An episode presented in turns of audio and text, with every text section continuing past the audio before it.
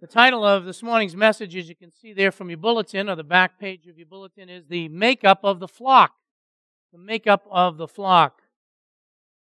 John is being very consistent, that is, John the Apostle, is being very consistent with his purpose. And I do not want to lose sight of that. I told you when we began the book, you will have that drilled into you, because the Lord's drilling it into me as well. And in being consistent with the purpose, what is that? To bring his readers, those who would read the gospel according to John, to the place that they would believe that Jesus is the Christ, that is, that, he's, that he is the Messiah, the Son of God, and that by believing they might have life through his name. That has been the purpose and objective from John one one and will be throughout the book.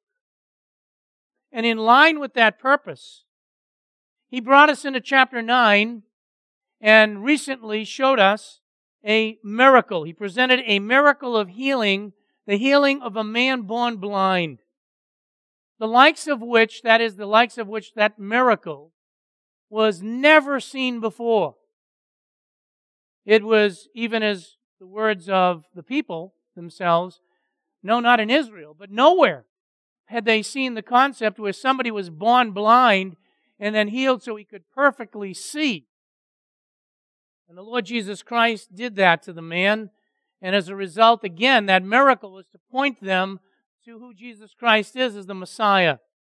And yet, in chapter ten, we saw, or at the end of chapter nine into chapter ten, we saw the response of the Jewish leaders, those who were, if you will, under shepherds, supposedly, those who were knowledgeable of the Word of God, those who were the ones who were looking for the Messiah to come, those who were supposedly the people of God, those who were really interested in understanding who God was. Their response was to reject both the man born blind and cast him out of the synagogue, because it was too difficult for them, really. And secondly, they rejected Jesus Christ. They didn't want anything to do with him. They were not responding in the way that John had intended, so that they would respond to see that he was the Messiah, that he was the Son of God, and they were not coming to belief in his name. And that's where they were, so they cast him out. That is what led us into chapter ten that we are studying. And in chapter ten, we saw that some of those same people, it's brought out again in verse twenty-one when it refers back to the man born blind, some of those same people were there in chapter ten as this exposition is given to us, or this parable is given to us. And in this chapter, let us not lose focus. Again, because we can we get so bogged down all the time. We all do. I do the same thing. In any passage of Scripture, especially those that we familiar are very familiar with and we quote often, we lose sight of the fact that John chapter ten is a continuation to demonstrate that Jesus is the Messiah, that Jesus is the Son of God, that they would believe on him. So he's continuing on from the miracle right into chapter ten, and that's part of the historical setting of it, to demonstrate that he qualifies as the Messiah. And the way he presents it in chapter ten, he qualifies because he's the Good Shepherd. That's what he's saying. Jesus Christ is the Good Shepherd to them, and he's demonstrating that to show them that he is the Messiah, that he truly is. Now, we've already said to you, I will not reiterate a lot of that, but shepherding was very common in Israel. They were very familiar with it, and many of them themselves were involved in shepherding. But they knew enough of the Old Testament to realize that God was the one true shepherd of Israel, that God was the one that was to shepherd his people, and the Messiah was to meet qualifications as the shepherd of God, to shepherd the flock of God. So in verses one through twenty-one, which we are wrapping up this morning, to put that in its all, all in its context, in these verses, the Lord is using a parable. He's using a figure of speech, as John presents it in verse six. You can look at it.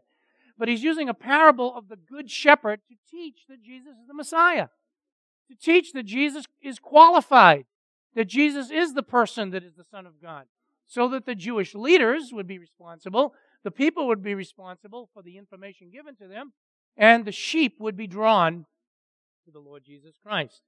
As I said when I began the passage, it really is a unit, even though I've taken several messages to get us to the end of it, only because I felt it had to be broken down that way because of the time constraints in a morning service. But it is a unit here, and we need to remember it that way. And we also need to remember that the primary purpose, and don't take my word for it, look at it yourselves without biasness. The primary purpose of this passage, as I said, is to point out that Jesus meets the qualifications of the Messiah, and he does it by comparing one primary contrast, and that is the shepherd to the hirelings, the shepherd to the thieves and the robbers. That's the comparison. It is not the sheep and the goats. It is not the sheep and the sheep, really.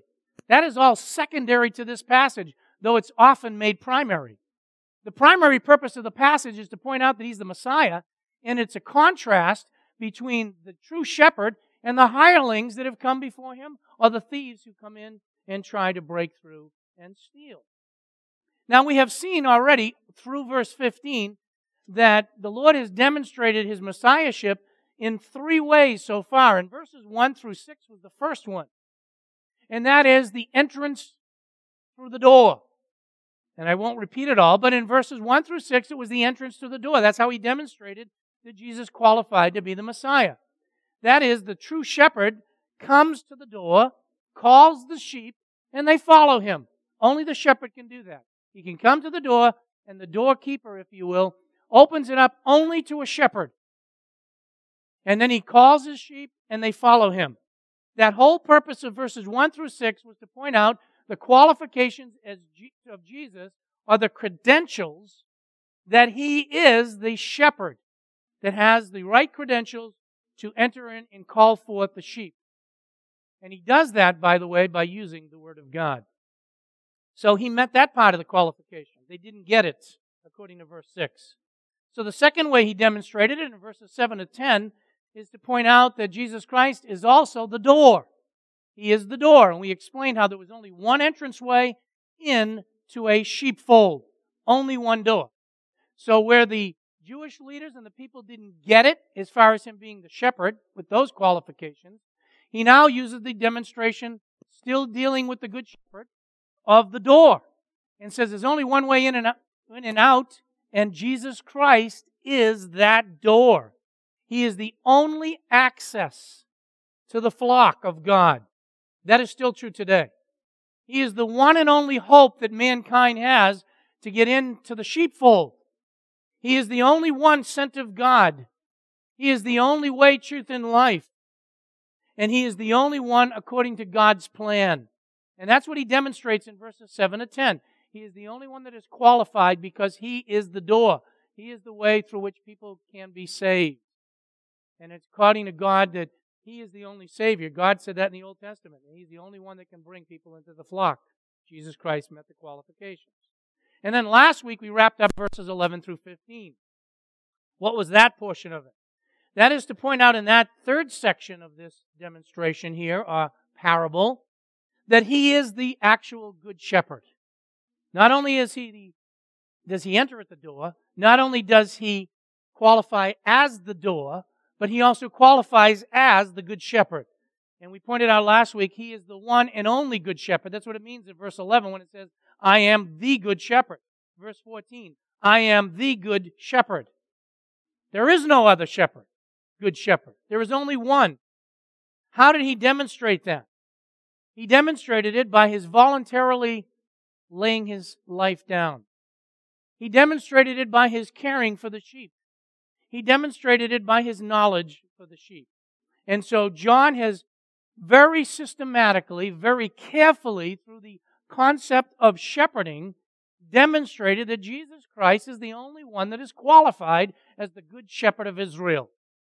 He cares for the sheep. He entered in the right way. He is the door, and he is the one and only good shepherd. It's interesting because you and I, for one second here, are living in a world today that is a world of inclusivism. It wants to include all the religions of the world. It wants to accept everything and everything that comes along. You notice Jesus makes very clear through John, and God makes very clear through John, that God is an exclusivist. And that is, sorry, there aren't ten different ways to get to heaven. There are not ten different ways to get your sins forgiven. There are not ten different ways to get a relationship with God. There is only one way. And it's not Fellowship Bible Church's way. It is not Pastor Dan's way. It is God's way. And God's way is through Jesus Christ, whether the world wants it or it doesn't. They can draw the same conclusions that Jesus Christ is insane if they want. But it does not change the fact that God's way is exclusive and it is only through Jesus Christ. Very clear. And that's what he's pointing out. So no matter what the world thinks of, and no matter how much it's trying to get together and make us accept everything, there is only one way, there is only one good shepherd, there is only one door, and there is only one shepherd that's qualified to go in and call him out. And that's Jesus Christ, and that's what he's really demonstrating. Now we come to the last section of this. Well, what's the last section dealing with? Verses sixteen through twenty-one. It's dealing with the fourth aspect as I broke it down, all dealing with the Good Shepherd and the qualifications of him as Messiah.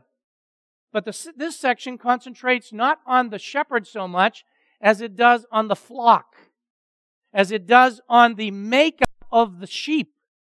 And that's what he's dealing with in this last section. Not only was it difficult, that, and you need to get this, not only was it difficult for them to swallow. If you're wondering why did they call him insane, I'm going to tell you that really right now, though I'll repeat it at the end. Not only was it difficult for them to accept the fact that Jesus Christ was the Messiah, the leaders didn't want to do that. And the people were having difficulty with that. That's tough enough, that he's the shepherd, that he's the door, that he's the only good shepherd. That's tough enough. But now this is absolutely outrageous for them to think about. What is that? As he's talking to the Jews, to tell them that you are not the only ones in the flock. Not only is he the exclusive way, and by the way, not all Jews are saved, that isn't what I'm saying, but to confront the Jews face on and say, guess what? The flock is made up of more sheep than you. That was an absolute outrageous thing. That is why they said, this guy's crazy. He's now talking about other sheep coming into this flock. What does he think he's doing? That's really the context of what you're dealing with. So in our text today, he deals with the makeup of the flock. Let's pick it up in verse sixteen. It includes other sheep. The flock of Jesus Christ includes other sheep. What do you mean by that? Well, let's see what he says. Verse sixteen. Notice this. First two words. I have. You say, we're never going to get through it if you stay on those two words. It's absolutely impo- impossible not to look at it. I want you to see this. He doesn't say, I will have. Very important. He doesn't say, someday these people. He says right away in verse sixteen, when he begins to talk about these other sheep, he says, I have them. In other words, they belong to me now. They may not know they're in the flock, but they're in the flock. They are Christ. And I say that because it ties in everything else you find in Scripture. From the foundation of the world, Jesus Christ was slain. From the foundation of the world, he knew those that were his. He knew you before your great, great, great, great, great grandparents were born. He knew you. He knew you. He knew two thousand would come. He knew two thousand ten would come. He knew you before your parents knew one another from the foundation of the world. So he says that right away. He says, I have these sheep. He's going to show us that they haven't come yet because he's got to call them. But they belong to him. You see, it's not a surprise to God when somebody comes to faith in Christ. It was already planned since the foundation of the world. So we see that he says, I have, not I will. This speaks of ownership. We belong to the Lord. It's kind of like, would you just turn with me to one passage on this? Acts chapter eighteen. I want you to see this. Acts chapter eighteen. This came back to my mind, again, because of the recent trip that I had. Remember, I've been sharing with you how it just really opens up the Scriptures. This just jumped right back into my mind because I had the opportunity to be in Corinth. In Acts chapter eighteen, look at verses nine through eleven. Here it says, do not be afraid any longer, but go on speaking and do not be silent. Why? I'll tell you why, Paul. For I am with you, and no man will attack you in order to harm you.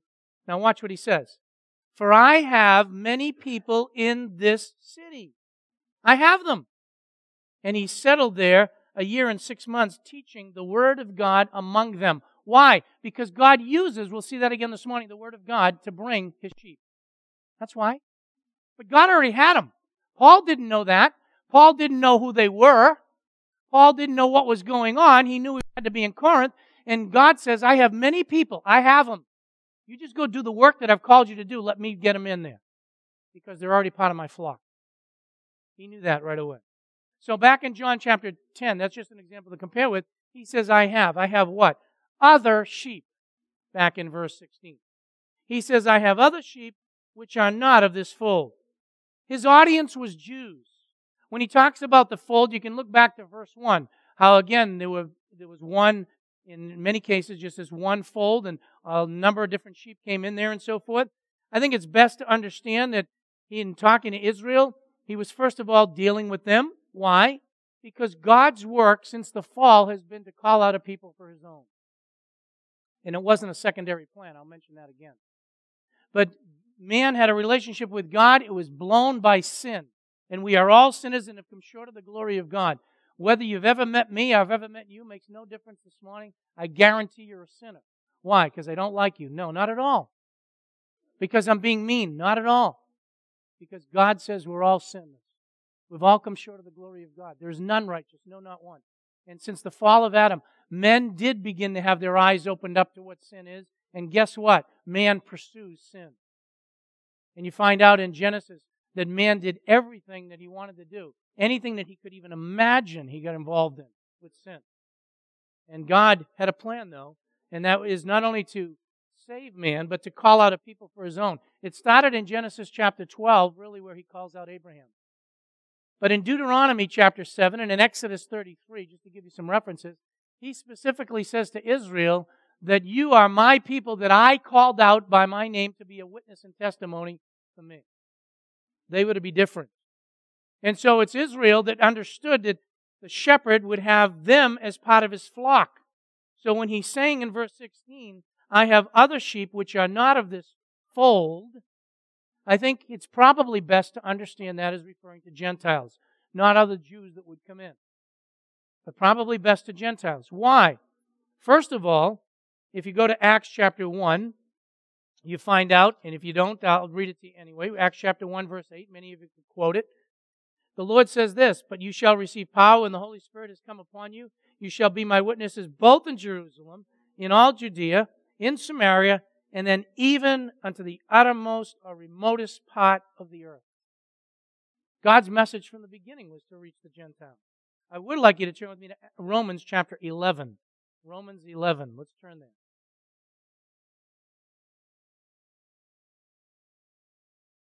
Romans chapter eleven.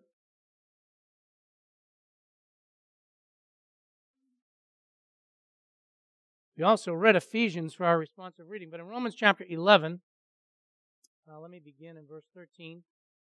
But I am speaking to you who are Gentiles, inasmuch as, this is Paul, I am the apostle of Gentiles. I magnify my my ministry.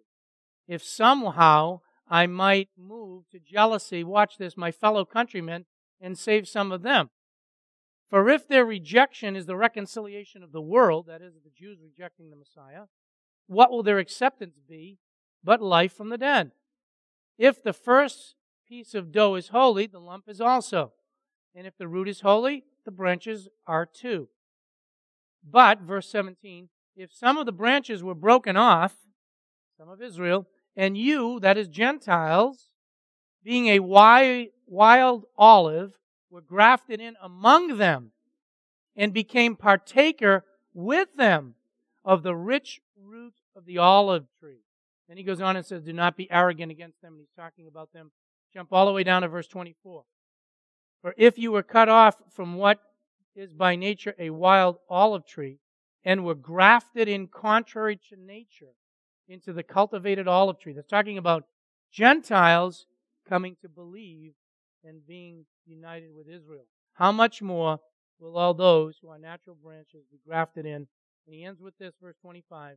For I do not want you, brethren, to be uninformed of this mystery, so that you will not be wise in your own estimation, that a partial hardening has happened to Israel. Why? Until the fullness of the Gentiles has come in. And what we're seeing here in John chapter ten is a situation where the other sheep is the Gentiles being brought in to the flock. Not that God didn't know it from the foundation of the world. Not that they weren't owned by Him. They were. That's why I emphasize the word I have. But God's dealing with the calling process. And for your own reference, by the way, there is another gospel. There's actually two of them, but one particularly that deals with this concept of the shepherd and the sheep. And it's Luke chapter fifteen. You can look at it on your own in verses one to seven. That's where he talks about, would not you, if you lost one sheep, even though you had ninety-nine, leave the ninety-nine and go after the one? And he says in that situation that the Lord Jesus Christ goes after his sheep, puts him on his shoulder basically, and all heaven rejoices when one sinner repents. And it's a picture of the shepherd again, the Lord Jesus Christ, as the qualified one that goes out and gets the sheep. Why? Because he knows who they are. And he's the one that knows how to call them. So what we're dealing with in John chapter ten in verse sixteen is the Lord Jesus Christ talking about other sheep, meaning Gentiles. This was outrageous to the Jews. And you notice he says in verse sixteen, I must bring them also, and they will hear my voice, and they will become one flock and one shepherd. Several things. There's a bunch to emphasize to you there. But you notice God's still going to call them. He knows who they are. They belong to Him, but He's still got to call them. And when He does, they'll respond. Now, how does He do that? And by the way, God is still calling His sheep today. There are sheep all over the world. How does He call them? Well, let me show you. Go to First Corinthians chapter one. This is what the world, and if you don't think it's true, you're not paying attention to the news in the area of religious circles. This is not generally thought of highly anymore. But in First Corinthians chapter one, look at verse twenty. Where is the wise man? Where is the scribe? Where is the debater of this age? Watch this. Has not God made foolish the wisdom of the world? For since the wisdom, since in the wisdom of God, the world through its wisdom did not come to know God. Watch this. God was well pleased through the foolishness of the message preached to save those who believe. For indeed, Jews ask for signs, the Greeks search for wisdom, but we preach Christ crucified. To the Jews, a stumbling block, to the Gentiles, what? Foolishness. And that's what you see in the world. But verse twenty-four, but to those who are the called, both Jews and Greeks, and that's what you're dealing with in, in John. Whether it be a Jew or a Greek that's part of the sheep, God calls them. How does He do it? By the power of God and the wisdom of God. Why? Verse twenty-five, because the foolishness of God is wiser than men, and the weakness of God is stronger than men. God has chosen the foolishness of what is going on right now, and that is the preaching of His Word. And what I meant by religious circles, there is more and more, listen, in evangelical circles, a push to stop the preaching and to give more entertainment and more time to music and plays than to the Word of God. Why? Because the people in the pews, that's what they want. That isn't what they need. It is not what the world needs as entertainment. There, we are saturated with entertainment. In fact, in the end times, men will be lovers of pleasure more than lovers of God. But God is still using the Word of God. Why? Because in Romans, Paul said, I am not ashamed of the gospel of Christ, for it is the power of God. For what purpose? Unto salvation to everyone that believes, both to the Jews and to the Greeks. So God was doing it through Jesus Christ in teaching the truth. He does it through the apostles. If you know Christ as your Savior, He did it to you by drawing you through the Word of God as you learned it. He knows who the sheep are. They belong to Him. How does He get the message to them? He does it by the Word of God, and He's chosen to use the instrumentality of believers to get that accomplished. I'm going to tell you something else. We don't know who the sheep are, but we have a tremendous responsibility to get them the message. And chew on this one. You don't know, but the people in your high school that you went to high school with, or the people that are working next to you, or your neighbors, or some of the people maybe in this auditorium are sheep, but you don't know it yet. But God does. Let me give you a strange one. It won't be for a couple of people, certainly one person here, two people. But when I was in Saint Patrick's Grammar School, and when I was in Central Catholic High School, which I graduated from both, I don't know how, but I did. Okay? When, when I was in those schools, I was a sheep. I didn't know it. There are some in this auditorium that I went to high school with and elementary school, that is my wife. We didn't know we were sheep, but God got the message to us. Oftentimes we forget that. There are people you probably went to high school with, you went to college with, you worked with, you grew up with, and you haven't even seen them for fifty years, and they have come to salvation. You know why? Because they were sheep all along, God knew who they were, and He reached them someplace else. And I charge you with that because you might look at your neighbors and are frustrated with who they are. You might look at people at work and you get frustrated. You might get look at relatives and say, I never know whether they're They're called to whatever. Preach the Word. Give them the message. He knows His sheep. He'll call them. But He's chosen to use the instrumentality of the Word of God.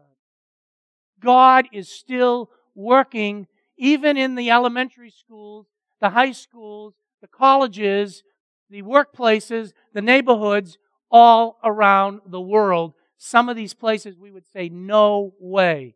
That's why people wouldn't sit down with the likes of Matthew or tax collectors, but Jesus Christ did because He knew who the sheep were. And He knew when He used the message. What does He call them to? Not two flocks, verse sixteen, but one flock. One, Jew and Gentile. The middle wall, you had the responsive reading this morning. It's been broken down. This was not a secondary plan. Now, this sounded blasphemous. That's why you need to see the context. They were listening to this and saying, are you kidding me? Other people coming into the flock of Israel, and now the two of us becoming one? Yes, with Jesus Christ as the head. There is no pastor, there is no minister, there is no elder, there is no priest, rabbi, whatever you want to put that's a leader of God's church. No way. It is Jesus Christ who's the head of the church. Period. And we are members of one body. That's the unity that's there in verse sixteen. I must, what? Bring them also. They will hear my voice. They definitely will. And they will become one flock with one shepherd. Who's the shepherd? He's speaking to them. It's Jesus Christ. And He makes it very clear. Not only is this not a change of plan, it was all God's plan right from the beginning. He points out in verses seventeen and eighteen that it specifically fulfills the will of the Father. He says, for this reason the Father loves me. Now, if you really want to understand that, just look at one passage in John. Go to John chapter eight.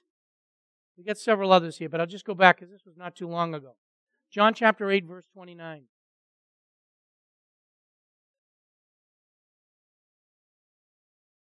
In verse twenty-nine, remember this? He says, and He who sent me, that's God the Father, is with me. He has not left me alone. Why? For I always do the things that please Him. Always. You see? And that's what you've got here in verses seventeen and eighteen of John chapter ten. For this reason the Lord, the Father loves me. Why? Because I laid down my life. He did it voluntarily. It was not a mistake. People have the debate. Did the Romans kill Jesus? Did the Jews kill Jesus? Did the Romans and Jews kill Jesus? Did we kill Jesus even though we weren't there? Listen, it was the predetermined plan of God all along. Jesus Christ laid down His life because it was the only way to pay the penalty of sin. That's why there's only one way. He was the only one who knew no sin, who became sin for us. He was the only one that could satisfy the righteousness and the holy God to restore us back from what got broken in the Garden of Eden. And that is fellowship with God. And how did he do this? By means of obedience. And that's Philippians chapter two, which you know, and I won't turn you there. He didn't hold on to the things of God, but made himself a servant even unto death, even the death of the cross. Why? So he could bear the penalty and price of our sin. But notice it was voluntarily. He laid it down. He was always in control. Always. In first, everybody knows first. Uh, everybody knows John three sixteen. First John three sixteen points out that this is how we know the love of God, that Jesus Christ laid down his life. He willingly did it. Nobody took it from him. He repeats that, obviously. I lay it down. I lay down my life so that I might, notice this, verse seventeen, take it again. No one has taken it away from me. No one could take him. He couldn't have been arrested. He couldn't have been crucified unless he laid it down. Now, this has in view the resurrection. How do you know that? Because he says so. So that I might take it again. I lay it down of my own initiative. I have authority, watch this, to lay it down, verse eighteen. And I have authority to take it up again. Very powerful. It's one thing to lay down your life. Take a step back here for a second and just think. You could turn around and say, well, I could lay down my life voluntarily. You could do that. People have done that with suicide or, or a different type of uh, thing where they just lay down their life for somebody else so that they could Uh, continue living. But do you know anyone who could lay down their life voluntarily and listen, and then voluntarily take it up again? No one meets that qualification. Except for one. Who's that? Jesus Christ. That's in view. Do you know it is the de- it is the resurrection that is the demonstration of the fact that Jesus is the Messiah? Turn with me to Romans chapter one. Quick. Romans one.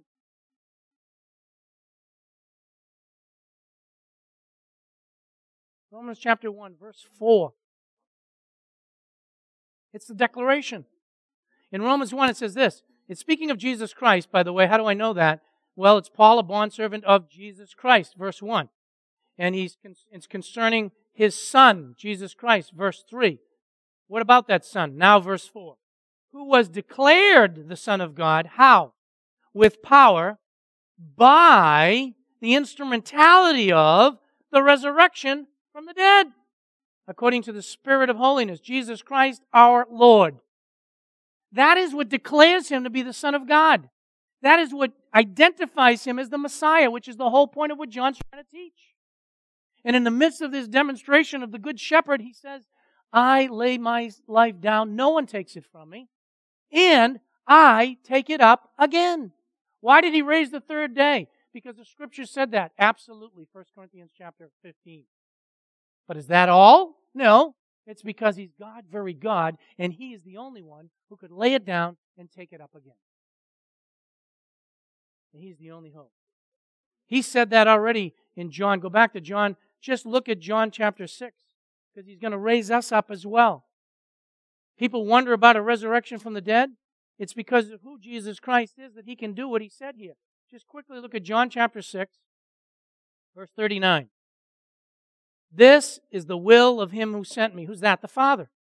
That of all that he has given me, that's the sheep, I lose how many? Nada. Nothing. No one. But, notice this, raise it up on the last day. Verse forty. But this is the will of my Father, that everyone who beholds the Son and believes in him will have eternal life, and I myself will raise him up on the last day. That couldn't be any clearer, folks. You don't need to know anything about the original languages. That's clear in English. I raise him up. Anyone that comes to me and believes that I am the Son of God, believes that I'm the Messiah, you believe on me, you have eternal life. What are you saying? What are you saying? Only the Son of God could will to lay down his life and could will to resume it again. And so as he's concluding this passage on the Good Shepherd, that's the whole focal point again. It's to who Jesus Christ is. He says, and here's the identification. I have sheep here, yes, but I want you to know that I have other sheep, that is Gentiles, and I have yet to call them in yet. They're my sheep, but I haven't called them yet, and I'm going to do it. How? By the Word of God. I have power to lay my life down. I have power to raise it up again. That identifies me as the true Messiah. And that is how you get into the flock of God. That is not because man seeks after God. There is none seeking after God. If you say today, but I, I'm really looking to, to know the truth, that's because God's already working in your heart. And then through the preaching of the Word, when you hear the gospel of Jesus Christ, listen, you know this. You've heard this a thousand times from me, some of you, I know. But you're going to die physically, and you know it. What then? There is no second chance. Don't be foolish. It said already, as we read in the Scripture, to the Gentiles, if you were not born a Jew, you are a Gentile. That's who I am. That's who you are. If you don't come through Jesus Christ, you have no hope of eternal life. Period. That's not on my authority. You just read it. You come to the Messiah. You come to the only qualified one. Believe on Him. That's the gospel. That's why it's powerful. It's able to penetrate and say, yes, I'm a sinner. But we think we can save ourselves. If I'm good enough, if I go to church enough, if I read my Bible, if I memorize Scripture, all of those things are good. But none of it will get you to heaven. None of it will restore a relationship to the Father. The only one that can do that is the one who lays down his life, the one who takes it up again, and his call to the sheep is the truth of the Word of God that says, I am the way, the truth, and the life, or in this case, I am the shepherd, I am the door, I am the good shepherd, the one and only good shepherd, and if you come through me, you'll be part of the fold. That's the same person. And they are in an outrage. Look at it, verse nineteen to twenty as we close. A division occurred among them. No wonder. Among who? The Jews. There's the context where I said the other sheep are Gentiles. Probably. They're pretty clear. Why? Because of these words. Many of them were saying, he's got a demon. And why would they say that? Because of what I just demonstrated to you. They're looking and saying, he's the only one. He meets the qualifications for the Messiah. And now he's telling us he's got other sheep that aren't Jews, and he's going to make us one. This guy's insane. That's a hard heart. It's a hard heart that hears the message of salvation and says, no way, there's got to be other ways, there's got to be other religion. You know why? Because it doesn't matter what man's religion concocts. The only thing that counts is what God has designed and the way that God says salvation is. Praise the Lord, some of them, though. There's always a division. This was unthinkable to some, unheard of to many, absolutely outrageous to the context. But as the division resulted, there were some who were objective enough to look and say, hey, wait a minute. He's not talking like an insane person, insane person. He's not talking like someone who's got a demon and is demon-possessed. Not only that, demons don't go around and open the eyes of the blind, do they? No, they don't, by the way. The demons cause problems. They don't open the eyes of the blind. Isn't it amazing that the Jewish leaders are outraged and the common folks, here we are back again to your neighborhood, to your schools, to your workplace, to those that you bump into, and it's those type of people that are the sheep that God's calling to the lights of the gospel. And they were able to objectively look and say, this guy can't be insane. What he says is very sane. Demons don't do those things. Even the leaders are out in left field. The Lord always causes division. He's doing it right in this room. No doubt in my mind, there's some of you that have not yet come to Christ. Some of you, not just necessarily that you've been visiting. I'm talking about people that have been here for years and have heard the gospel over and over and over. You could give the gospel to me. You haven't come to believe it. You're on the side of these leaders that are saying, this is crazy. There's got to be another way. You're going to go through your life unless you come to believe in the Lord Jesus Christ to realize that you're wrong. There's only one way, and it's through Christ.